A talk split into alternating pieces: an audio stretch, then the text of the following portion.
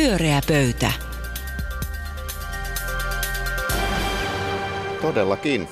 Tämä ei ole pöyreää pötyä, vaan tämä on pyöreä pöytä. Kaikkien huonekalujen ystävien lempiohjelma. Meillä on nimittäin täällä tänään kolme nojatuoli filosofia keskustelemassa ajankohtaisista asioista. Sirkka Hämäläinen, Juha mm-hmm. Itkonen ja Maija Vilkkuma. Oikein hyvää alkuiltaa. Kiitos. Samoin. Kuin myös kaikille kuuntelijoille. Mutta ennen kuin me päästetään nämä filosofit ja viisaat ihmiset vauhtiin omine aiheineen, niin kysyn teiltä erittäin tärkeän tämän viikon uutiseen liittyvän jatkokysymyksen. Nimittäin tällä viikolla olemme saaneet kuulla paljonkin, mutta ennen kaikkea olemme saaneet kuulla, että Tuukka Temonen valmistelee elokuvaa Jari Sarasvuosta. On jo korkea aika, mutta kysyn teiltä, kenestä muusta vielä pitäisi tehdä elokuva ja millainen se elokuva voisi olla? Sirkka. Minä ehdottaisin Esa Saarista.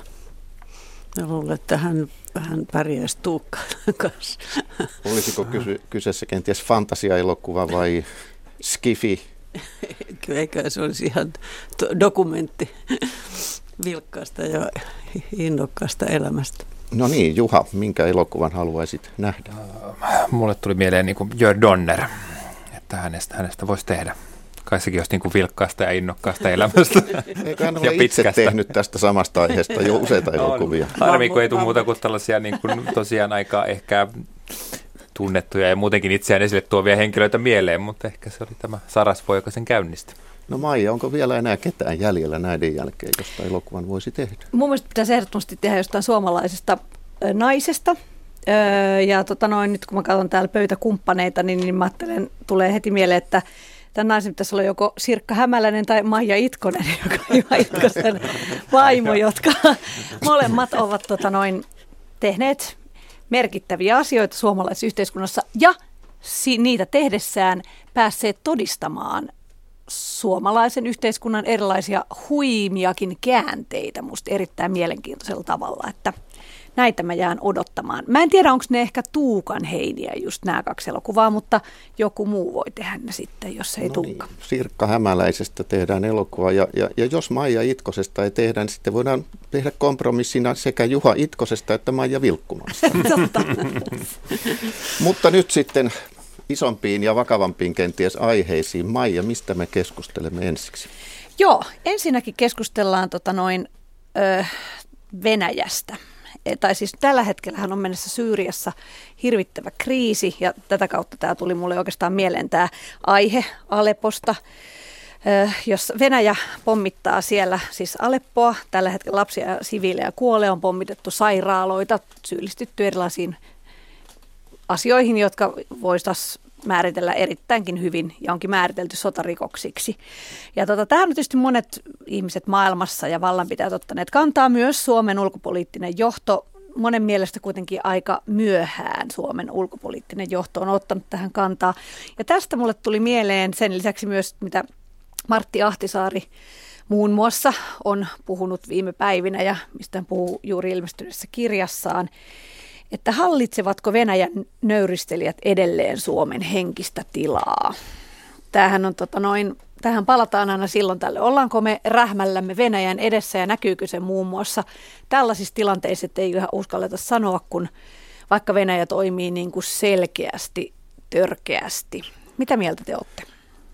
Tämä on niin kuin jääsyyskysymys kuinka monta kertaa tämän jo oman kielämänsä aikana on kuullut, että olemmeko rähmällään. Mm. tota, Mutta kyllä mä, kyllä mä nyt aika taipuvainen olin, olin yhtymään moniin Martti Ahtisaaren ajatuksiin, kun niitä, niitä tuossa luin. Ja minusta esimerkiksi nämä Syyrian tapahtumat tällä hetkellä, miten, miten Venäjä sen on oikein laittanut niinku uuden vaihteen päälle näissä sotarikoksissa. Ja minusta tuntuu, että jos nyt ei suorastaan nöyristelyyn, niin aika useinhan Venäjä keskustelu kyllä sitten kääntyy siihen, että niin Venäjä, mutta kyllä Yhdysvallat on aivan yhtä paha. Ja jotenkin tämä on yksi tapa väistää se keskustelu tämmöisissä akuuteissakin tilanteissa. Mun mielestä tällä hetkellä ei oikein voi sanoa, että niin kuin Yhdysvaltain ja Venäjän käytös esimerkiksi just tässä Syyrian kriisissä olisi niin kuin verrannollista, koska toista ei ole enää millään tavalla saatavissa tähän niin kuin kansainvälisen, kansainvälisen yhteisön neuvottelupöytään.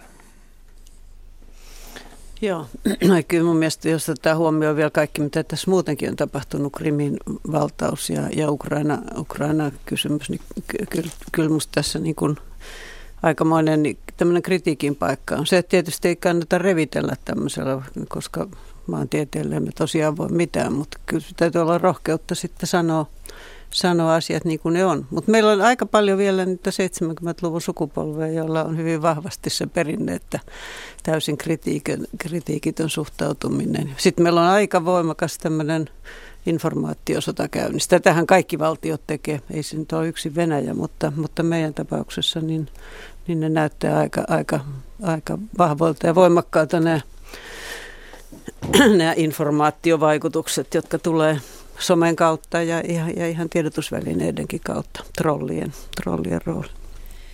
Joo, se on varmaan totta. Siis mua jollain tavalla kuitenkin myös vähän häiritsee se, että, tai siis se on jännä, miten paljon just tämä 70-luku edelleen niin kuin siellä jotenkin kumisee siellä. Että se, siellä takana ja varmaan voi olla, että loppujen lopuksi mikä siellä myös kumisee on niin kuin sisällis, meidän oma sisällissotamme niin kuin sata vuotta sitten tai, tai jotain, mutta tota, kun musta oli ihan hyvä, kun Musta oliko se Timo Haapala vai joku, joka jo ehti twiittaamaan, että eipä näy mielenosoittajia tehtaan kadulla niin Venäjän suurlähetystön mm. edessä, että onko ollut kiireitä, että kaikista muista asioista kyllä. Ja sitten taas Johanna Sumuvuorit viittasi ilmeisesti tähän viitaten, että tota, kauheasti ihmiset on vaatimassa kaiken maailman mielenosoituksia ja ikään kuin loukkaantuu tai pitää sen jonain, pitää sen jonain sellaisena niin kuin, niin kuin kannanottona, että ei mennä mielenosoittamaan johonkin että kyllähän kuka tahansa, eihän mielenosoitus sellainen asia, mitä sä voit vaatia.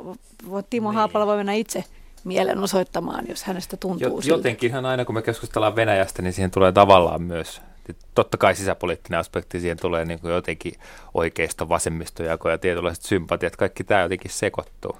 Mutta niin kuin kai tämä pitäisi myös pystyä erottamaan mahdollisimman hyvin kuitenkin esimerkiksi siitä, että rikoksista oikeasti, noudattaako mm. joku valtio kansainvälistä lakia, valtaako se niin kuin tuosta vaan niin kuin Ukrainan niin kuin Venäjä aika lailla mm. teki kansainvälisen yhteisön niin kuin mielipiteistä välittämättä ja nyt, nyt jatkaa näitä pommituksia Syyriassa. No nyt se, mikä on mielenkiintoista, niin. tämä, kun että siinä on sisäpolitiikkaa me, meidän keskustelussa, mutta siinä on nimenomaan se on sisäpolitiikkaa Venäjällä, että kun siellä menee huonommin ja heikommin, niin täytyy löytää ulkoisia viho, yhteisiä vihollisia ja täytyy löytää, löytää niin kuin kunniakasta kansainvälistä asemaa ja niin poispäin. Että, että se on, se on tämmöinen hyvin, hyvin niin kuin monipiippunen juttu.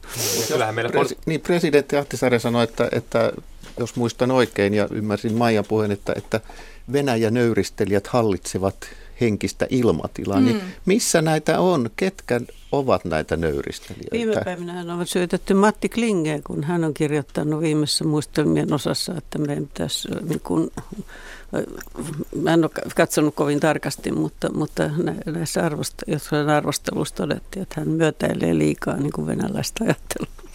Muutama, viik- muutama viikko sitten just täällä pöydässä keskusteltiin vähän, vähän samo, samassa sävyssä puhuttiin niin kuin NATO, NATO-selonteosta. Ja silloin niin kuin, se oli Anun aihe, Anu Koivusen, ja hän toi niin kuin esiin aika lailla nöyristelijöinä silloin just demarit, että he olivat kunnostautuneet tässä niin kuin, ei Ahtisaari, vaan hänen puoluetoverinsa Eero Heinäluoma ja, ja Antti Rinne. Se, se kritiikin sävy juuri, koska ei, ei pitäisi puhua näin ollenkaan, eikä se nyt ollut kuitenkaan kauhean – raflaava se ulkopoliittisen instituutin. Niin. Ja siitä voidaan olla ihan eri mieltä, onko se tiedettä vai onko se selvitys. Sillä ei ole mitään tekemistä sen kanssa, etteikö niistä asioista voi keskustella ilman tiedettäkin.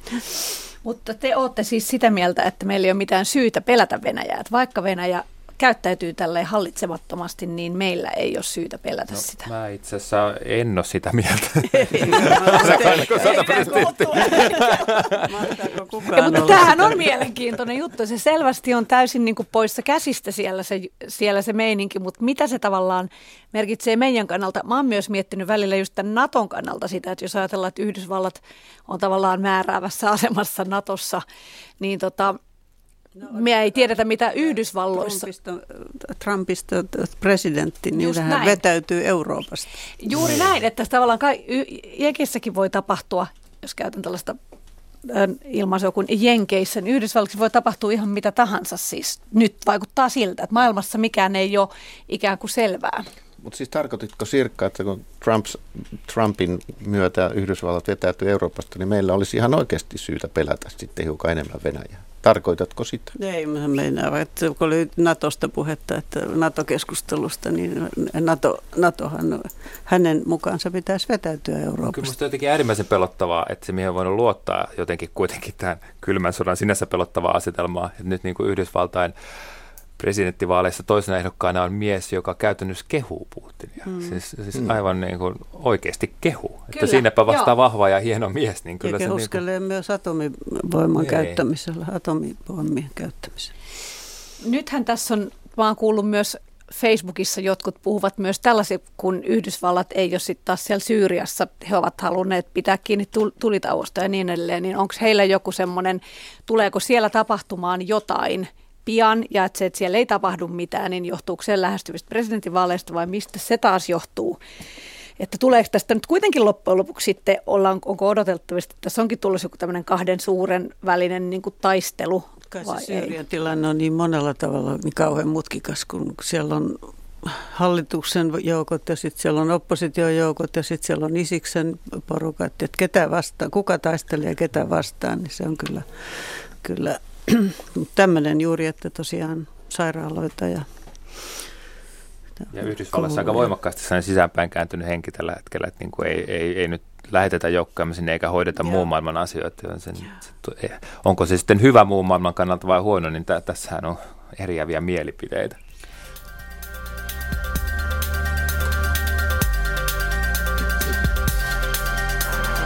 Pyöreä pöytä. Ja koska tuo Venäjää koskeva keskustelu oli jokseenkin asiallista eikä mitenkään ulkopoliittisesti arveluttavaa, niin voin tässä paljastaa, että puheenjohtajana toimii tänään Pekka Seppänen. En sitä uskaltanut ohjelman alussa vielä sanoa, koska pelkäsin jälkiseuraamuksia, mutta eiköhän tästä nyt kuivin jaloin kuitenkin selvitä vähintään ensi keskiviikkoon. Keskustelemassa siis Maija Vilkkumaa, Juha Itkonen ja Sirkka Hämäläinen. Ja seuraavan keskustelun aihe meille esittelee Juha. Joo, kyllä. Ajattelin, että tuon tämmöisen pankkiaiheen, kun nyt on oikein asiantuntemusta paikalla korkean tason. Itselläni ei sitä varsinaisesti ole, mutta olen kuitenkin pannut merkille, että saksalainen pankkijätti Deutsche Bank on erittäin suurissa vaikeuksissa. Osakekurssi laskenut 46 prosenttia tämän vuoden aikana kenties suurin syy tai ainakin tämmöinen viimeinen niitti on jättikorvausvaihe Yhdysvaltain viranomaiselta semmoinen 14 miljardia ja tällä hetkellä he arvioivat Deutsche Bankin maailman riskipitoisimmaksi pankiksi. Mua jotenkin kiinnostaa tässä semmoinen moraalinen tai tämmöinen tarinan käänteinen aspekti, että tuota finanssikriisin alusta asti, eurokriisin ajan, saksalaiset on olleet aika lailla tavallaan ehkä omahyväisiäkin tässä, että ongelmat on olleet siellä holtittomissa Etelä-Euroopan valtioissa ja saksalaiset ovat hoitaneet kaiken järjestelmällisesti ja hyvin, niin kuin varmaan osivat tehneetkin. Totuus nyt kuitenkin on tämä pankki, jonka nimi on Deutsche Bank, nimenomaan saksalainen pankki, on aivan valtavassa pulassa ja eikö tämä nyt ole imagotappio Saksalle ja saksalaisille ja iso kysymykseni, miten tämä tulee muuttamaan Euroopan tilannetta. Joo, se ei ole mikään pieni, ei ollenkaan pieni ongelma.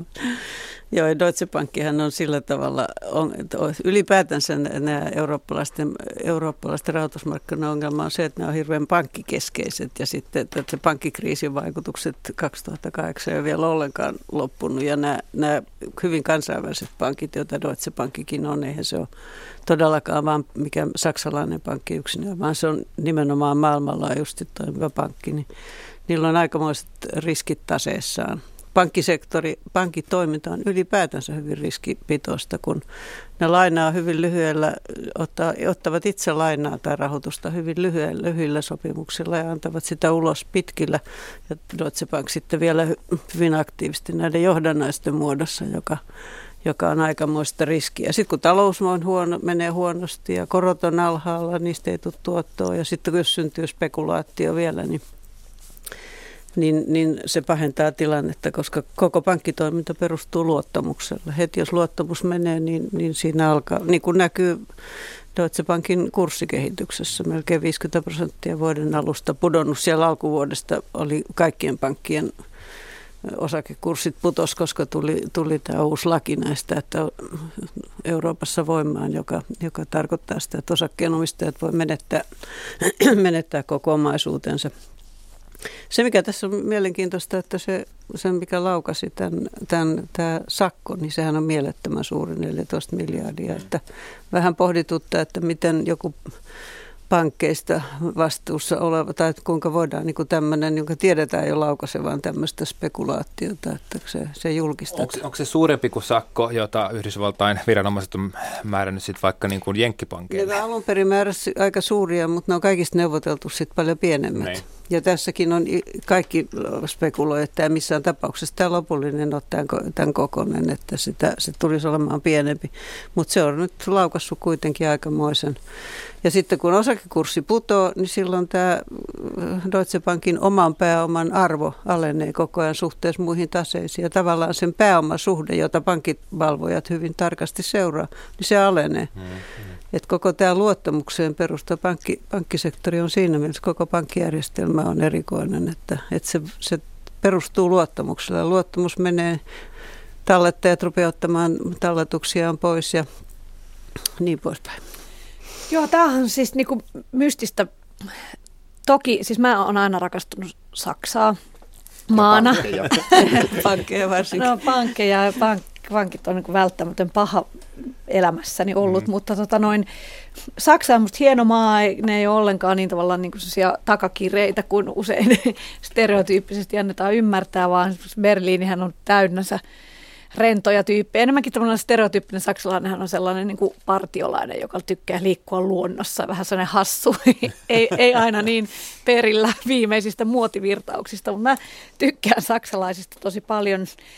Ja siksi haluan sanoa tässä, että Saksan valtion taloushan on erittäin hyvässä kunnossa. Että tässä ei ole nyt niin kuin Saksan itse pelissä, vaan pankki, mutta siis kuten sanoit, niin sen nimi on niin, Deutsche Bank niin. ja sen takia siitä tulee niin kuin hassu fiilis. Mutta tässä jotenkin niin kuin ehkä mun kysymys liittyy vähän, mitä mä haen tässä, että he on olleet niin oma hyvässä. Ja talous on vähän niin kuin tavallaan liiankin hyvässä kunnossa kokonaisuuden kannalta, koska he ovat kiinnittäneet huomiota nimenomaan tähän, että velkaa ei saa ottaa, ylijäämää pitää olla, ja tämähän on nimenomaan heikentänyt sitä kokonaiskysyntää koko Euroopan alueella. Nyt jos ja, vaan kierrojen kateellisten amerikkalaisten syyt, jotka keksii tämmöisiä ja mielettömiä korvausvaatimuksia. Mä, mä olen kyllä lukenut, että siis myös Saksan niin kuin siellä valtiopäivillä oli keskusteltu ja ollaan sitä mieltä, että Deutsche Bankin ongelmat on niin kuin Euroopan keski, keskuspankin harjoittaman matalan koron politiikan syitä ja silleen, silleen taas tavallaan edelleen sen niin kuin tuettavan Etelä-Euroopan syitä. Tällaistakin mm. puhetta siellä oli, mutta ei se nyt musta aivan siltä vaikuta, jos Deutsche Bank on kuitenkin omilla hölmöilöllään saanut 14 miljardin korvausvaatimuksen, niin ei kai se nyt niiden espanjalaisten vika ole. Joo, kyllä siinä, siis sen pankin tämmöisessä yrityskulttuurissa on selvästi ollut ongelmia. Tämähän ei ole ensimmäinen sakko, minkä se on saanut. Sehän on saanut niitä jo, jo aikaisemminkin. Ja se, mikä on mielenkiintoista, että tämä sakko määrätään osakkeen omistajille – siis tota, Deutsche Bankin osakkeenomistajalle, mutta ei osakkeenomistajat ole voinut vastata siitä operatiivisesta johdosta, se on se johto. Ja, ja tämä on muuten liittyy sakkoja niin kuin annetaan? No siis... Ne on toiminut esimerkiksi saattaa, tämä oli näistä asuntoluottojen paketoimisesta ja sitten niitä vastaan, vastaan ihan samasta, mistä, mistä Yhdysvalloissa on annettu sakkoja siitä asunto subprime-luottojen paketoimisesta. Se on aika hurjaa, kun tosiaan kun puhutaan just tästä, että talous perustuu luottamukselle, niin siinä on ensinnäkin siitä yhtäkkiä, kun tulee tällaisia, tällaisia vaikeuksia, niin tajuu sen, sen koko rakennelman ikään kuin illuusiomaisuus rupeaa niin näkymään. Pankki, se, pankki perustuu ihan tällaiseen. Se, se on sen tehtävä. Tarinalle, niin, jota kerrotaan. Ja se on hurjaa. Ja sitten etenkin, kun ne rahasummat on näin valtavia, että yhtäkkiä sitten tulee semmoinen, että miksi edes saa olla joku näin iso ikään kuin no, rakennelma. Tasekin on ihan valtava. Siis Deutsche Pankkihan on suuri, niin se sakko on tietysti suhteessa Mutta miksi saa olla niin iso pankki ikään kuin olemassa, koska mm. tämähän Jo siitäkin on ollut keskustelukausti, että pankit pitäisi pilkkoa, niiden pitäisi olla vain tietyn kokoisia ja ei saisi olla liian monenlaista toimintaa, vaan pitäisi erikseen olla, olla investointipankkitoiminta ja eri, erikseen tämmöinen ihan puhdas yksityisen talletusten vastaanottaminen, mutta pankkisektori on myös aika vahva lobbaaja, että sitten tämmöistä lainsäädäntöä ke- kehitellään jossain, niin jo pelkästään tämä, että yritetään pääoma suhdetta, siis pääoman määrää, suhteellista määrää nostaa, niin, niin pankithan vastustaa sitä, sitä aivan hurjasti. Toteutuuko tässä sijoittaja vastuu? Äsken sanoit, että, että osakkeomistajilta ollaan ikään kuin vaadittu. Joo, mutta tuleeko se... tässä nyt toteutumaan kerrankin se kuuluisa sijoittajavastuu? Joo, no mutta tämä on kyllä, tota, nyt on siis tämä uusi lainsäädäntö on sellainen, että siinä, siinä varmasti sijoittajavastuu on ihan selvästi erilainen, mutta siinä on hurjaa ongelmia myös tässä siirtymävaiheessa, että, että voidaanko mennä takautuvasti esimerkiksi velka, noiden obligaatiovelkakirjojen, jotka ovat sijoittaneet obligaatiovelkakirjojen muodossa, voidaanko heidät, heidät määrätä. Esimerkiksi ajatus on ollut, että niistä tehtäisiin osake, osakepääomaa ja ja sitten se tavallaan niin kuin käytettäisiin tähän. Mutta mä luulen, että se ensimmäinen, kyllä siis Deutsche Bankilla on kaikki mahdollisuudet ihan pärjätä tässä. Sillä on valtava määrä käteistä kassaa ja, ja sen, sen tilanne, että tämä on hyvin tämmöinen markkinareaktioihin perustuva tämä, että sen pääomasuhde on näin matala, että joka tapauksessa sillä on mahdollisuus sitten siirtymäaikaa saada kaikkiin näihin. Mm vielä sanotaan, että 215 miljardia käteistä ja helposti käteiseksi muutettavia varoja. Mm. Mutta mä kuulin tänään, kuuntelin aiheeseen liittyvää radio-ohjelmaa, niin siinä tota sanottiin, että, että just nämä tämmöiset lainat, joista ei tiedetä, jotka on vähän tämmöisiä epämääräisiä lainoja, joista ei niin kuin tiedetä, että tuleeko, tuleeko sitä rahaa takaisin, niin niitä, niitä voi olla paljon tai vähän. Ja ei ole ketään ihmistä maailmassa, joka tietää, kuinka paljon niitä on paitsi Sirkka Joo, ei kun mä...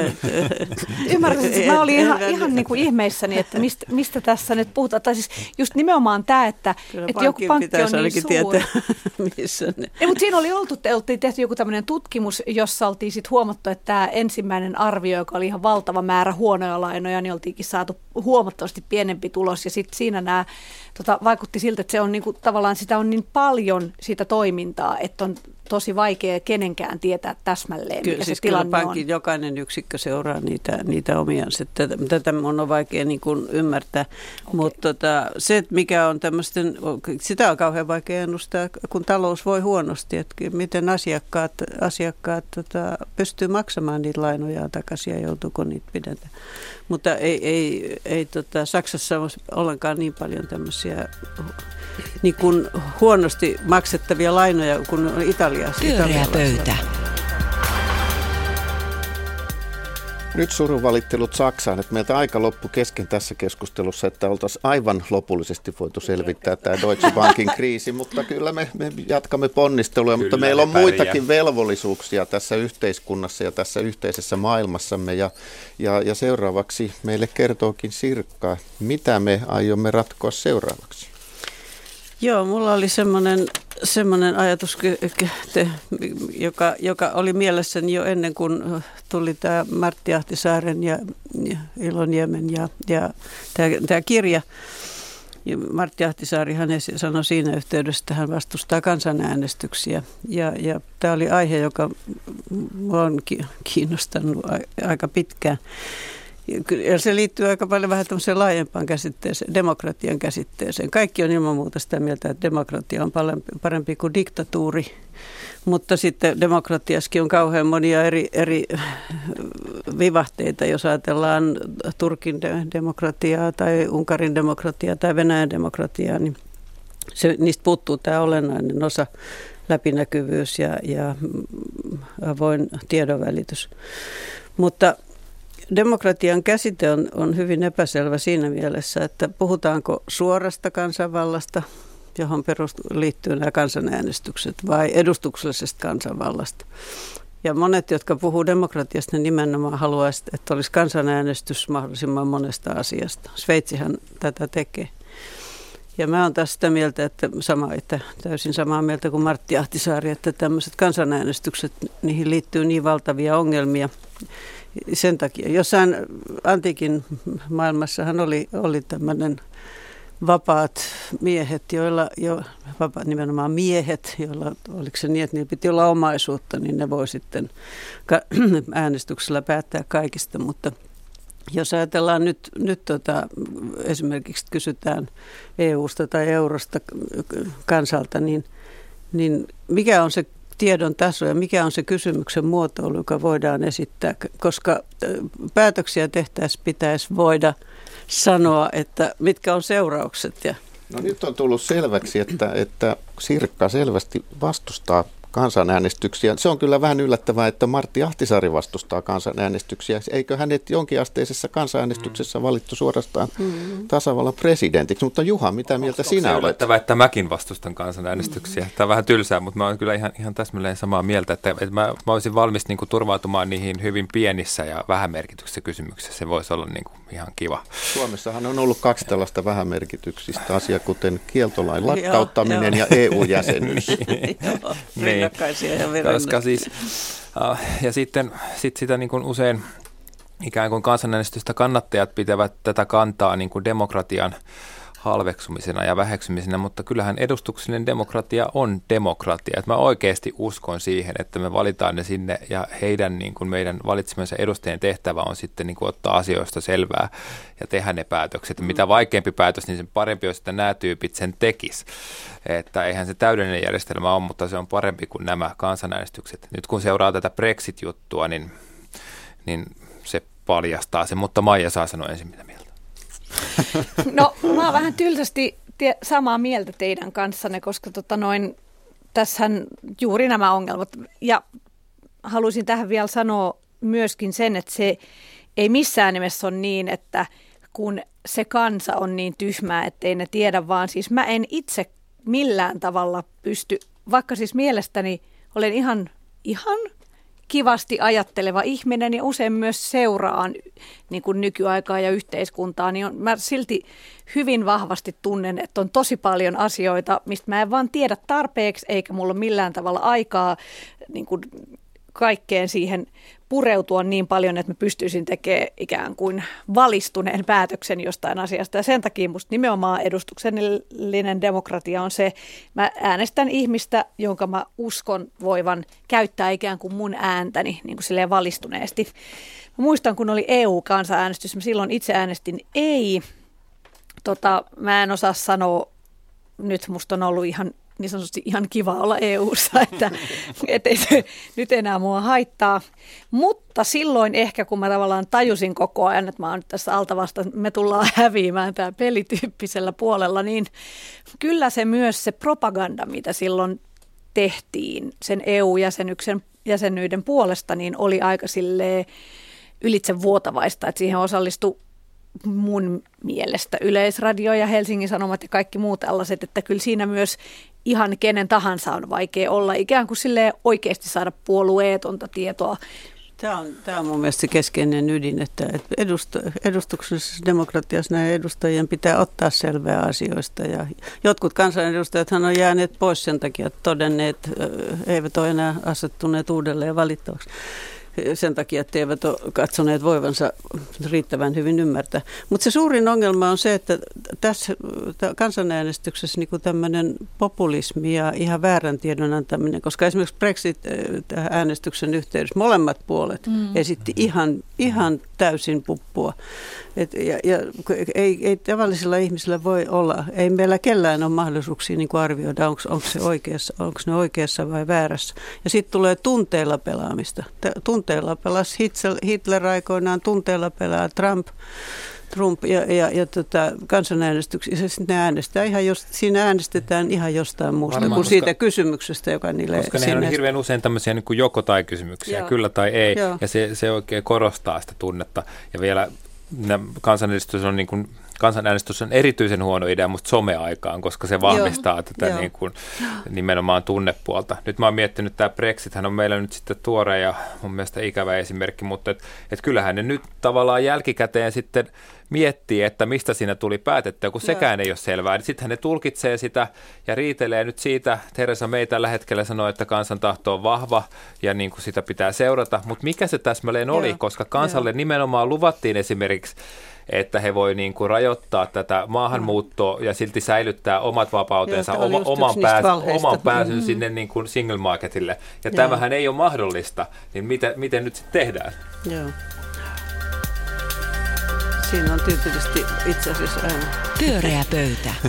Kiitos. Tällainen oli pyöreän pöydän keskustelu tällä kertaa. Mukana keskustelemassa olivat Maija Vilkkumaa, Juha Itkonen ja Sirkka Hämäläinen. Puheenjohtajana toimi Pekka Seppänen. Hyvää illanjatkoa.